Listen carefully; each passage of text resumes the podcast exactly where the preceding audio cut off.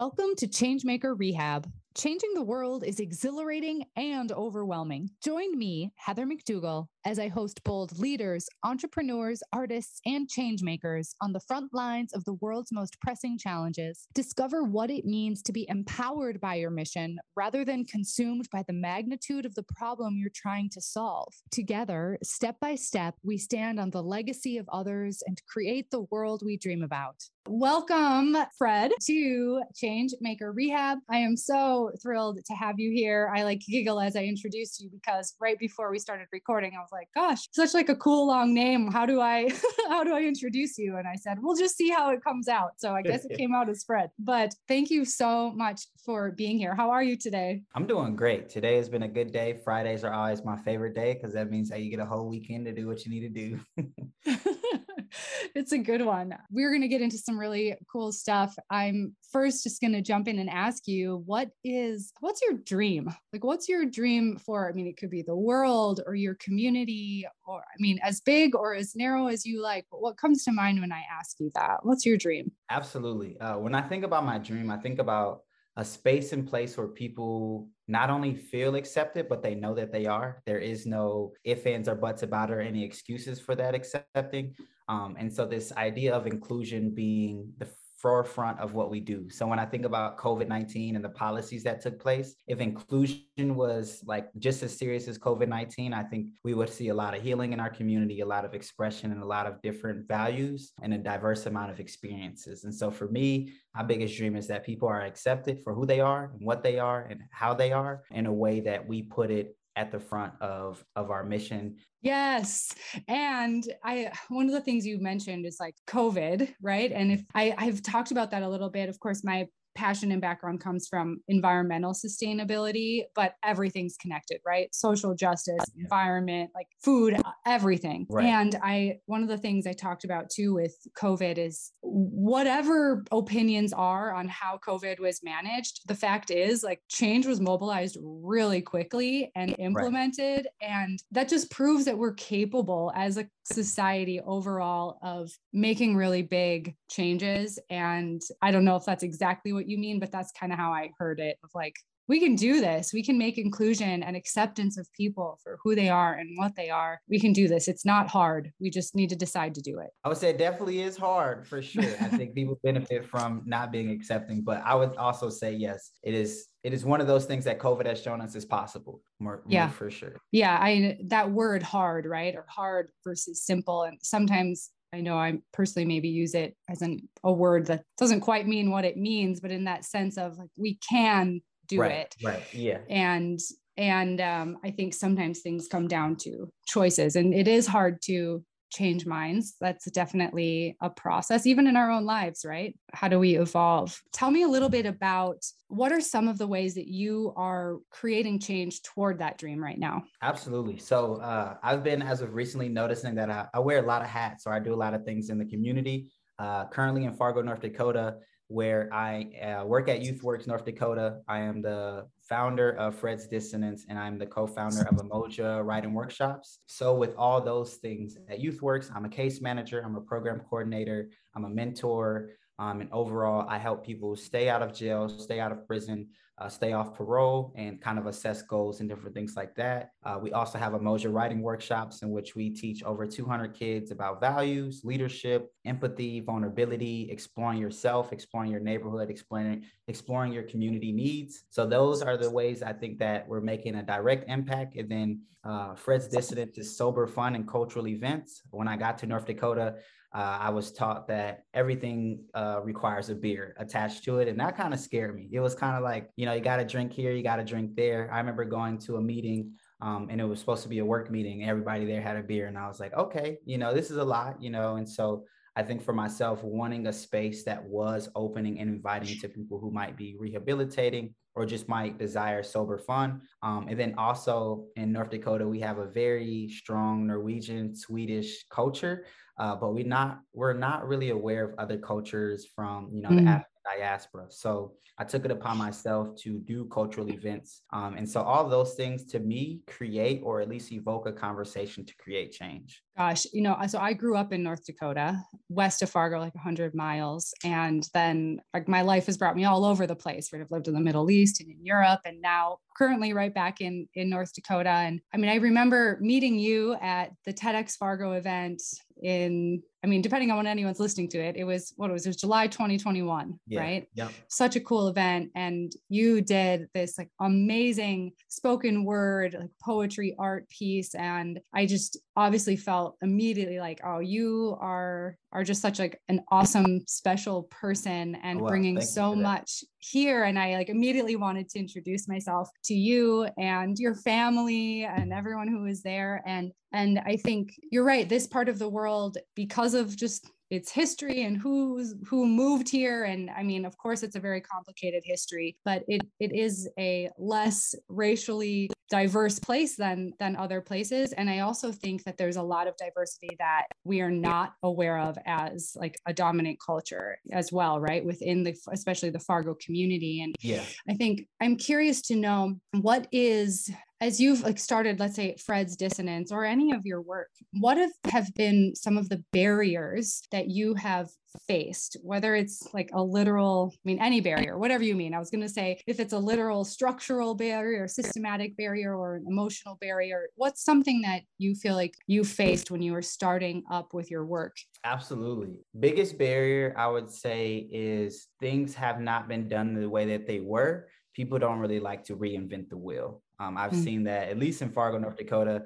If you aren't doing things the way that things already have been done, then people are kind of afraid or they're kind of apprehensive to recreate something. Um, and I would say that that is the biggest barrier for all things across the board. So, mm. doing a cultural event in Fargo, like an outdoor festival that has speaking and, and poets and character artists and people who can fly drones and as well as create tech and all those different things in one space is not really a very North Dakotan uh, way of, of mm. being. So also thinking about, you know, wanting people to not go to jail and wanting people to not be apprehended is not necessarily a way that people have seen uh, the criminal mm. justice system. And so for me, I've noticed that a lot of folks are trying to get over what they're used to and i think that that's one of the hardest things and one of the biggest barriers in north dakota is you know people are used to what they are used to. And when you tell folks different things they can be very apprehensive. I love to tell people that in the 1800s there were black people in north dakota right? Like black people have been here for a while. Um, and so with that people are like are you sure? You know and, and just kind of like wanting mm. to check history. So for me i think it's always fun to learn new things. Like i'm learning about north dakota every day. I didn't know that there was a national park that we can go and visit uh, you know 100 miles away from here. I didn't know that they had you know the badlands and different things like that in other parts of the dakotas uh, and you learn that every day. And so i would say that as much as it is a barrier it's also kind of um, a blessing in disguise because so many mm. people have things the way they have that when you show them something new or when they show you something new it's an exploratory experience for everybody. A couple things are coming to my mind as you're saying that of you're meeting you're meeting an edge right? Like people's edge people's barrier of the it, it happens in our own individual lives too, right? We get used to the way things are done. Um, and maybe we're seeking personal growth or whatever it may be, but you come up against that edge. So, whatever it is, like there's vulnerability that exists there. And I think what I hear you so beautifully talking about is you are inviting people to expand their edge into new events or new ways of thinking about things, but you're meeting it also with a sense of vulnerability yourself in that you are also learning. And so, therefore, it's like expanding this like really beautiful growth opportunity, which softens everybody's edges, right? When we Absolutely. are able to come together with that. Um, I love the idea of these events with all of the different gosh, from tech to drones to music to spoken word. Talk a little bit about that. Like, have have you done an event like that and how did it go or is this something like what's your vision yeah so uh I appreciate you asking that primarily because uh, I grew up on the north side of Minneapolis. We always did outdoor events. I, mm. I grew up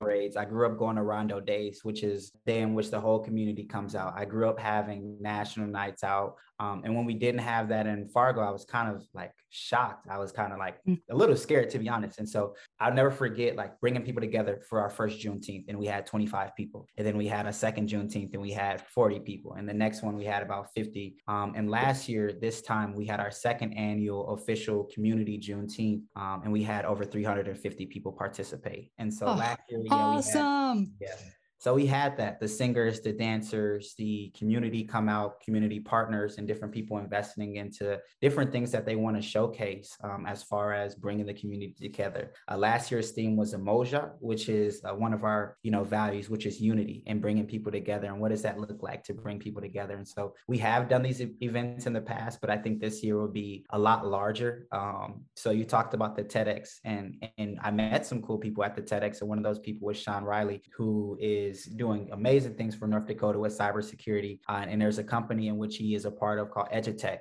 And so Edutech this year, they offered to come down to Fargo and actually bring drones and drone cages to showcase to the youth who typically have, you know, lower socioeconomic statuses, the availability of these tech uh, tech mm-hmm. opportunities. And so for me, when you talked about this idea of somebody having an idea and then wanting to expand that idea to something new, that's what Fred's dissonance is all about. Because cognitive dissonance is where my name comes from, which is this mm-hmm. idea where your attitudes and behaviors don't align. So for myself, I always say I want to lose 15 pounds, but I always get Burger King fries on Fridays. So it's like, how am I going to lose that 15 pounds? Right. And so cognitive dissonance is this idea that once you learn something new, there's this discomfort where you have to choose to stay with what you know or to choose that new thing. And so that's kind of what we're doing in this community. You know, friction in general. I think about friction, cognitive dissonance, friction in the world. Like friction is absolutely it's a hundred percent necessary for any sort of motion, yeah. right? Like we have to have it. And I think it's one of human experiences to learn, just like you're saying, how do we navigate this cognitive dissonance and the physical experience that that creates within us and our ability to learn how to navigate that and go forward in an alignment with right what to me i always say like with what lights you up with like mm-hmm. what your purpose is here I kind of want to like draw a connection to something you said about when you first moved or when you were in Fargo, you got here and you realized there weren't the same kinds of gatherings that you had in your neighborhood growing up in North Minneapolis. You know, and you said it kind of scared you. I mean, I'm paraphrasing, right? But there was like this fear of the fact that there were no gatherings. I'd love for you to maybe just explain that a little bit more for like, oh gosh, what does that like? How does that fear, like, how did you feel the fear? Like, what were you worried about? And then, in a way, like, what was the cognitive dissonance if you can like explain that what was the dissonance you went through to decide to do something about it how what can you talk a little bit about that so it's two questions so i'll try to um, at least answer them as best as i can um, the fear or the scaredness of not having events in Fargo that represented the people in Fargo was scary to me because I was aware that there are people who look like me or look very different than me who had things to celebrate and those things weren't celebrated. And so mm when we think about history and culture, there's typically an erasure of culture or an erasure of these festivities and cultural uh, understandings that are important no matter where you are geographically. And so, Juneteenth being a liberation of, of our people, of American people, uh, that would be something I would think everybody would want to celebrate.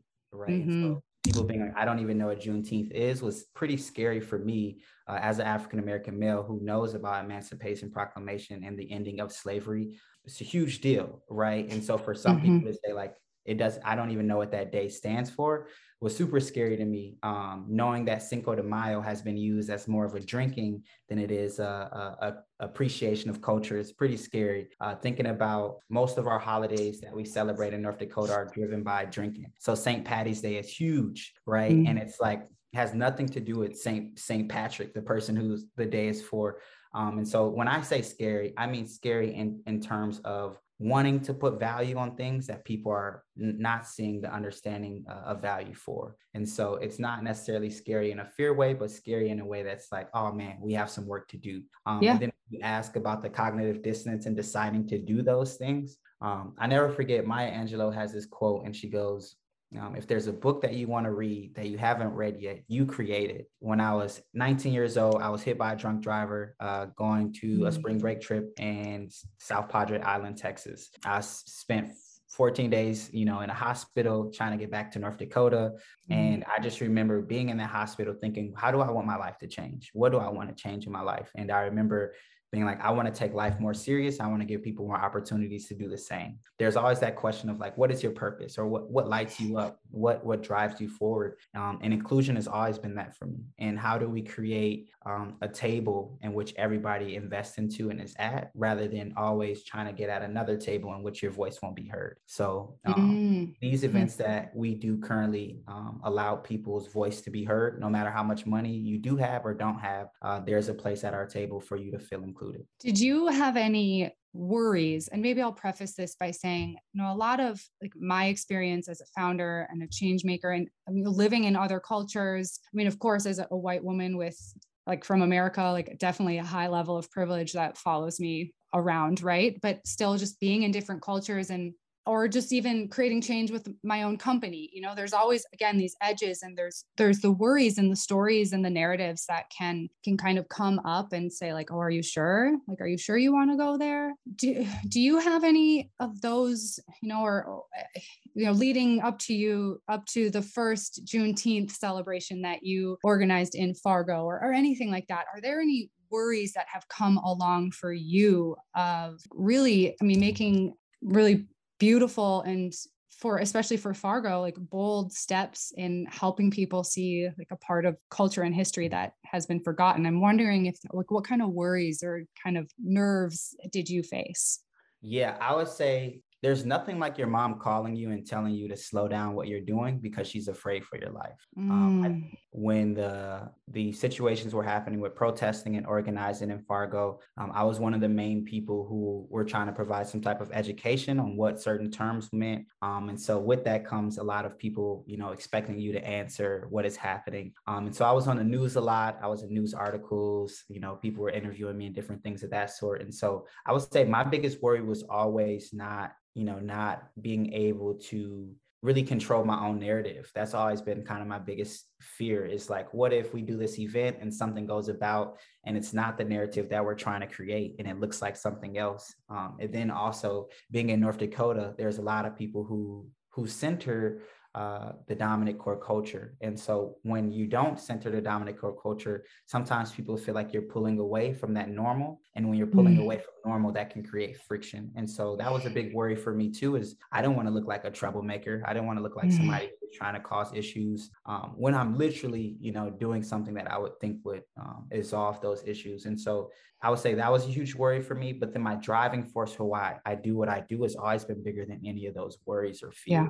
I like cannot in any way relate, of course, to that experience that you have. And thank you for sharing that here. And i just hope everyone who's who's listening everywhere right? It's like just like you were saying at the very beginning your dream is like inclusion that everyone's voice gets to be heard. And i think of it when i've gone into to different cultures i'm just thinking of when we hear somebody's story for the first time or just if someone's hearing my story it's like how can we help? How can i? Because i can only take responsibility for myself but it's like not make assumptions about anything that's coming at me. And honestly that's impossible because we're humans and like part of our job is to like try to formulate opinions about the world just evolutionarily right? But in general like how can we like not make assumptions and really approach things with curiosity and openness? And again like you're talking about what you've learned here and what other people are learning it's like at that at that space. So just as you're telling your stories and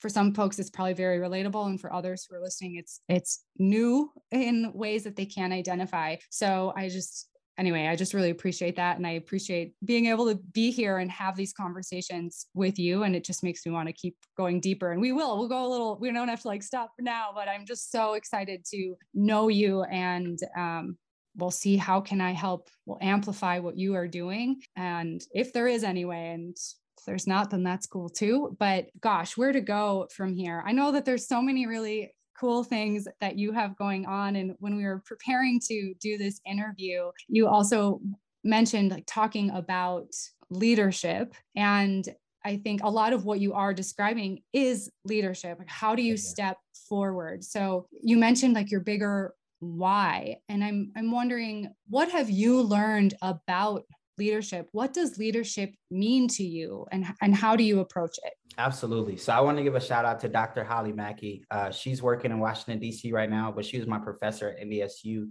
she always taught us that leadership is how you respond.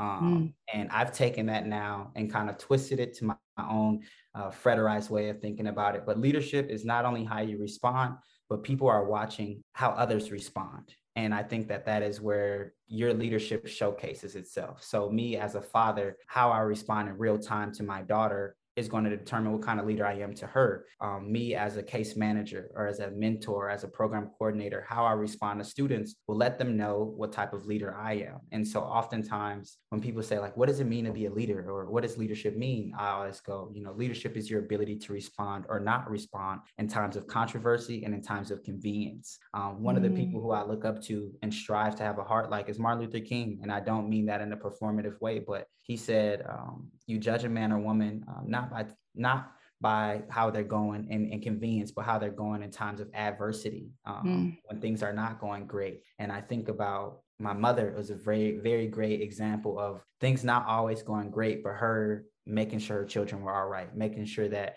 her family was safe, making sure that people were fed and taken care of. That was how she responded. And I think about oftentimes the people who I did not like as my leaders or as my coaches or as my bosses, the way they responded in situations show what type of leader they were. It's reminding me of uh, just like as a, a, relating that how you respond. I had a, a it's a story for another time, but like a fairly like a traumatic experience. I was actually on choir tour and I ended up having to like be brought to the Hennepin Medical what HCMC Hennepin mm-hmm. County Medical Center, right? It's like the trauma mm-hmm. hospital in the Twin Cities. I was there and it, I was young. And anyway, there was a doctor who came in and he was I, I, really truly believe he was like an angel because later on there was like no record of this human existing but he said something to me like through this experience that was fairly similar of like i can't even remember it exactly but something to that same effect like who you are is determined by how you're going to respond to this you mm. know mm. how you're going to move forward what are you going to take forward from it not are you going to stay in the past and let it kind of eat you alive in a way mm. and without the context of the story, I know it's kind of like vague, but I think it's just so so powerful and that's what i hear you talking about as a leader it's like leadership by example is what i'm hearing but in the way of like how are you responding and how are you showing up and being out there when whether or not like one eye is on you or 10,000 eyes are on you it's like how are you showing up and putting yourself into the world yeah who the folks that you work with, whether it's at YouthWorks or in in Umoja, right? That's the writing workshops yeah. that you do, or with anyone you meet. I'm positive that you are such an incredible role model to people who are like wanting to create like impact in the way that you are. What what kind of advice do you give to them or or what do you see your your groups, your organizations, what do you see them struggling with in, in, a sense of how to overcome something to become that leader, to become that next level of change maker? Can you talk to me a little bit about that? Yeah, you said a you said a word that the best way to say is, is it doesn't bug me, but it kind of makes me itch a little bit.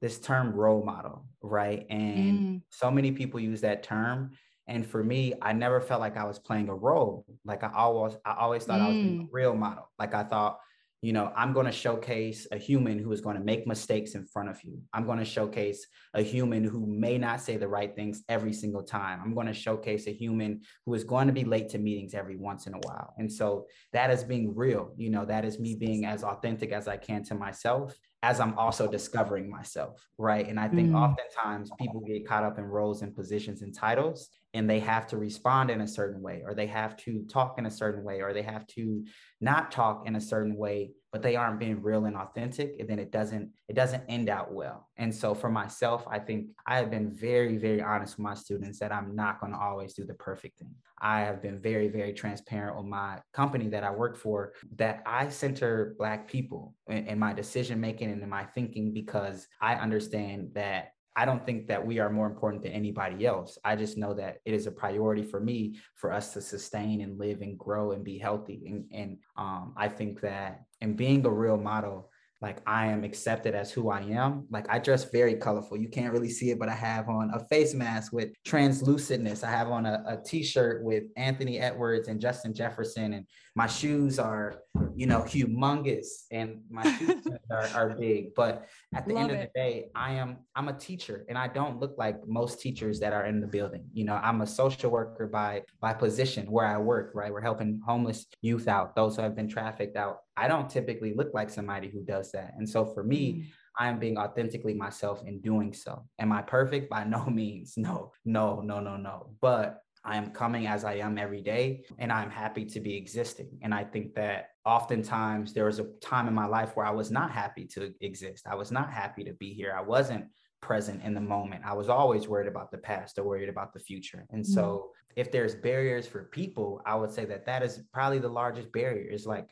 who are you in your heart of hearts and how do you know? And what in life has showed you that? And I think that oftentimes people haven't lived, you know, I feel like I'm 39 years old, but I'm really 25. You know, I have a mm-hmm. master's degree in education. I have a bachelor's in psychology. I work a full time job. I've got two TED Talks out. Like these aren't things that somebody from my community would normally say. Um, mm-hmm. But I've lost 47 of my friends to gun violence. I don't mm-hmm. really have time to uh, fake it. I don't have time to play a role. Like I want to be completely real. I don't want to lose any more friends. I don't want to lose any more people in my community. And the only way for that to happen is to create healing and to create change and to do so uh, humbly and to do so with the understanding that I'm going to be who I am. Um, and if I have to be somebody different to do that, then that won't work out. And I think that everybody has to really look themselves in the mirror at some point and say, Am I being who? Who I'm supposed to be. And how do I know I'm supposed to be that person? Um, and it's not going to happen overnight. It's not going to happen in six months. It's not going to happen in three years. Like this took me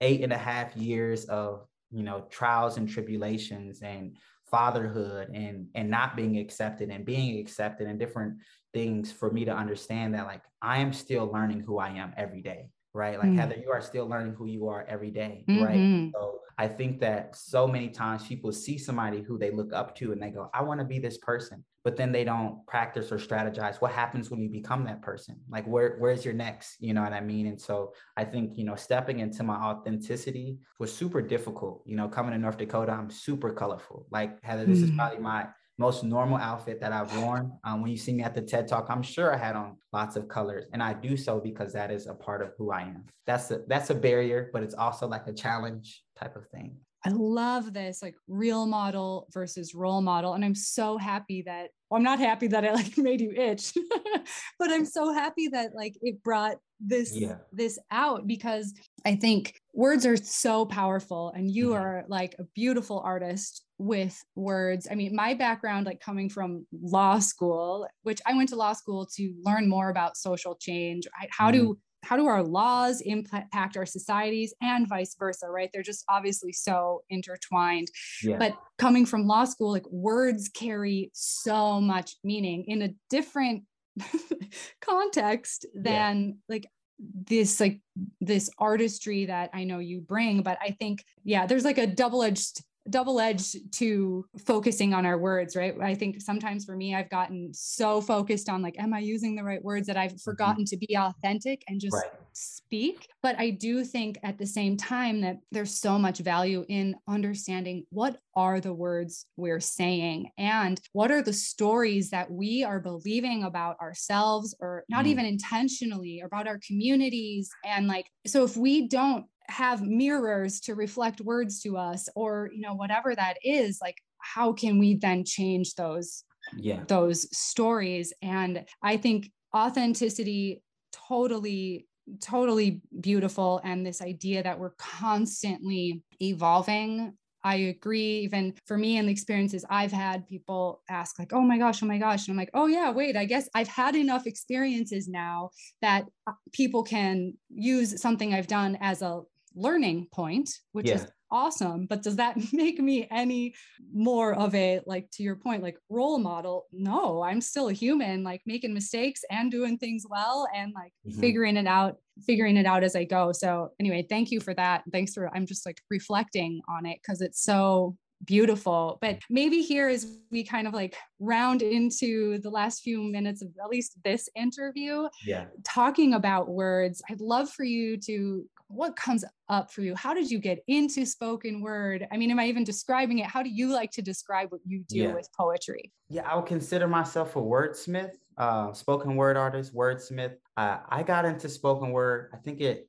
it was ancestral. One part of it is ancestral, right? Like uh, my people come from the African diaspora where they literally solved wars with poems. Um, mm-hmm. I don't know if you mm-hmm. ever heard of like Ethiopian war stories, but they literally solved solved wars with with the best poets of both areas in the eastern hemisphere of, of Africa. Uh, but pr- more important, um, I had a teacher by the name of Miss Crystal Spring at Washburn High School. So I went to school on the north side of Minneapolis at Patrick Henry. I ended up transferring and going to school in South Minneapolis at Washburn High School. And at Washburn, they had this this room. It was called Black Box Theater, and I just needed one more extra credit for art or whatever. And I'm like, I'm gonna try this out. This ain't really for me. Um, and I go in the classroom and I tell the teacher like at that point, I was 16 years old. I told the teacher, like, yeah, I've, I've lost a lot of friends. Like, I, I don't see a lot of joy in what's ha- happening. And I remember her being like, um, this place is exactly for you. Like, this place is for you. You know, your story matters. Your story deserves to be told. And she had this banner on the wall. And the, on the banner, it said, a voice for the voiceless. And so in this mm. black box theater program, we had poets, we had directors, we had artists, we had people who could construct their body and break different parts of it to make a story. And that's one thing that she pushed into us is that our stories mattered. And if we saw people whose story was being muddled or rewritten by somebody else, we deserve to showcase that story. And so in my class, we had queer individuals, we had Muslim individuals, we had folks that came from, you know, foster homes and different things. And we're all together in this room talking about our trauma and oppression in a way that wasn't look at me, but in a way that's like, how can we dismantle the narratives and make something for change. And so mm-hmm. shout out to Miss Crystal Spring. Um, I even gave mm-hmm. her a mm. shout out in my first TED talk because she literally she told me that I could do more. And you know, me as a young adult now thinking about it, I quit her class. Like after a few years of taking it, I quit her class because I was like in high school, worried about high school things. And it was in moments like that that I was able to showcase like we went to the University of Minnesota and I did a poem in front of 3,000 people. And this is when mm. I was mm. 16, 17 years old, right? So look at me now. It's like, wow, like never in my life would I had a thought I would have one TED talk, let alone two, um, about spoken word and vulnerability in a way that is authentically myself. I would have never guessed that. So yeah, that's where the spoken word came from. Well, I mean, you're, it's obviously comes from a place in you that it's a spark. It's a, I don't know, there's something about it. And I know I'm sure you work at it i think this is a this is a thing and maybe i'm I mean, my mind is like little like sparking on a hundred things that i want to say and ask you but it's like uh, there's so many things and maybe this is where where my mind is kind of going of like I think about when I talk with change makers and people who are like looking for their passion and really wanting to make a difference in whatever their passion, whatever their community is, you know, it's like I talk about like zones of genius. Like, mm. where are your zones of genius? What and that's that thing that like lights you up and we can have multiples of them right and i definitely to me seems like you do whether it's working directly with people or it's being a poet in all of these ways at the same time being a, in your zone of genius doesn't mean that it's just like oh easy and you're not putting effort and energy towards it. And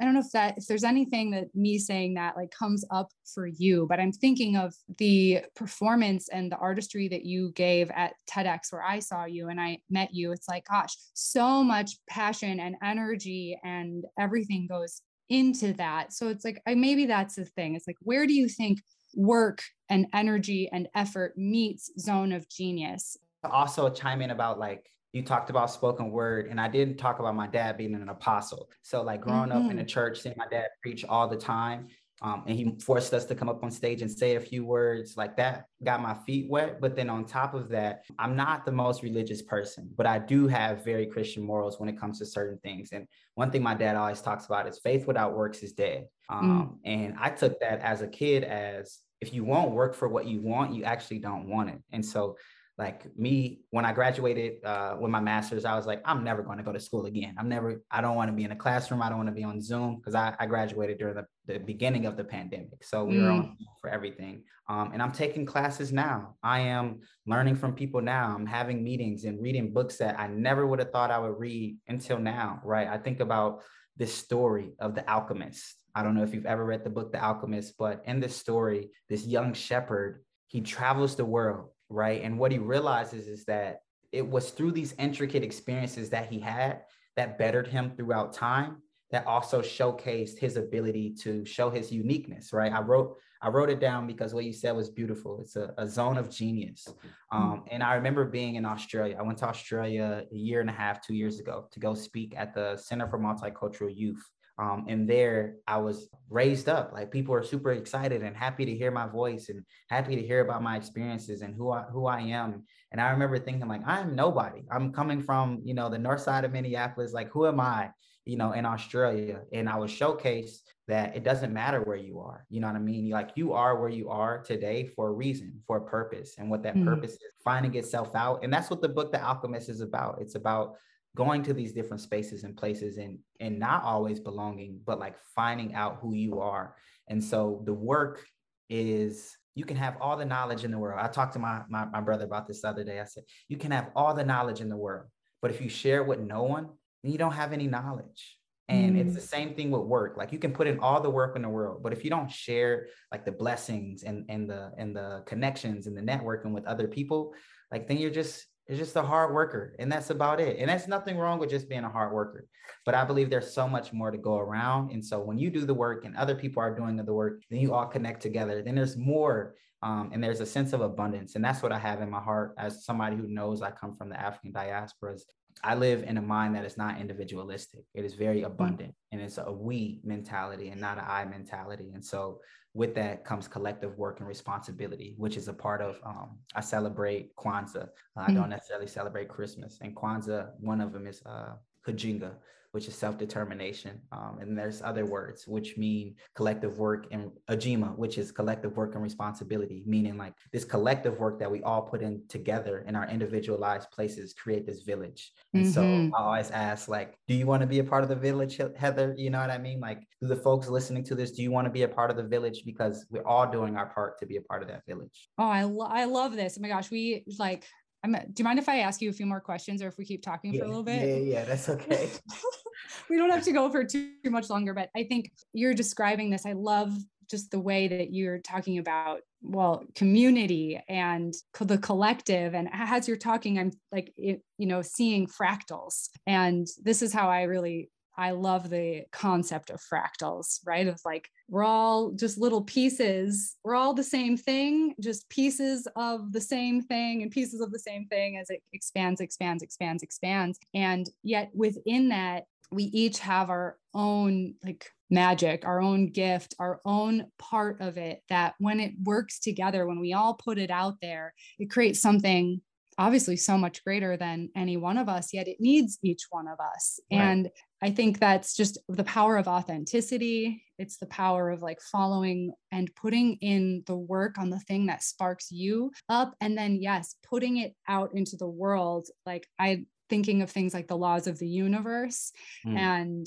how how does that work and literally you have to put something out in order for it to give you any sort of response back otherwise it does either it creates stagnancy in your own life and then mm. the external world evolves around that you know so it's like nothing is truly stagnant ever but your relationship to it is. So yeah we have to we have to do action. We have to put things out there. And then there's a faith in your action and my action and our community's action is all somehow i don't like designed to work together. I'm not right. necessarily saying like pre like prescribed as in we have no control over that. But yeah it all comes together to create create the next to create Absolutely. the future like we do it we get to we are all part of the one and yeah. we have the power to do it it reminds me of that ferris bueller quote where it's like uh he's like you know life is always moving but if you don't stop and like look around for a second like you kind of get lost you know mm. you get lost uh, we we have this saying, some slang saying, and it's like you get lost in the sauce because it's like you get lost in everything that's going on where you don't recognize that. You might not know anybody from Idaho, but that doesn't stop them from making potatoes. You might not know anybody mm. from Argentina, but that might not stop them from making the world's uh, potatoes. They have the, the largest thing of potatoes, right? So it's like all these things are working even if you are not. And that's mm-hmm. what I mm-hmm. tell my students. I say everything that you need to change your life is inside of you. Mm-hmm. There's nothing that I can give you. There's nothing that anybody else in this room can give you that you don't give yourself. And once you give yourself that permission to be a part of the world, that is awesome. And sometimes you got to take a break. Sometimes you can't do the work. Sometimes mental health and different things are calling, um, and you have to address that and you have to deal with that. But once you're part of the collective work, um, it's going to continue to grow. And so, yeah, I, I, would agree with everything that you just said, and and I love that, and I'm excited. Hopefully, you know, we do another one of these, or yes, invited to do another one. I would be excited for that. But um, thank you for the opportunity.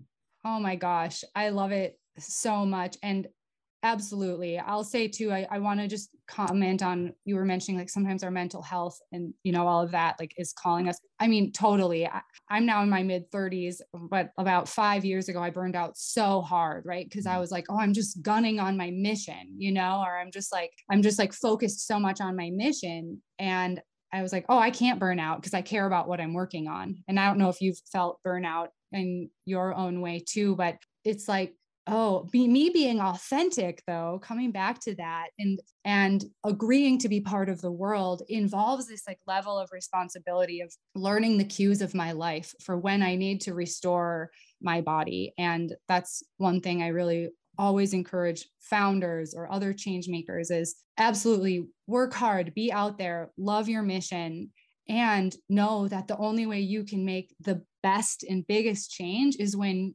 you just like you said like when you yourself are in your most healthful state so yep. it's that balance of knowing how to honor yourself as well as continuing that energy forward it's it, it they feed each other and sometimes we can lose sight i don't know if it's exactly like the analogy that you gave of like lose yourself in the sauce but sometimes right we exactly yeah. it's like yeah. how do we find our balance and our flow within it and that's the lifelong journey like that's the humanity and that's where the dissonance is is where are we where are we within that yeah so ah, so much that is firing me up. I got a group of students, uh, two two forty. We do a writing workshop, and so I'm super fired up for that now. So thank you for for. Oh my gosh, thank you. I mean, seriously, is there any details that you want to just like where can people follow you yes so if you want to know anything about any of our events they're all on fredsdissonance.com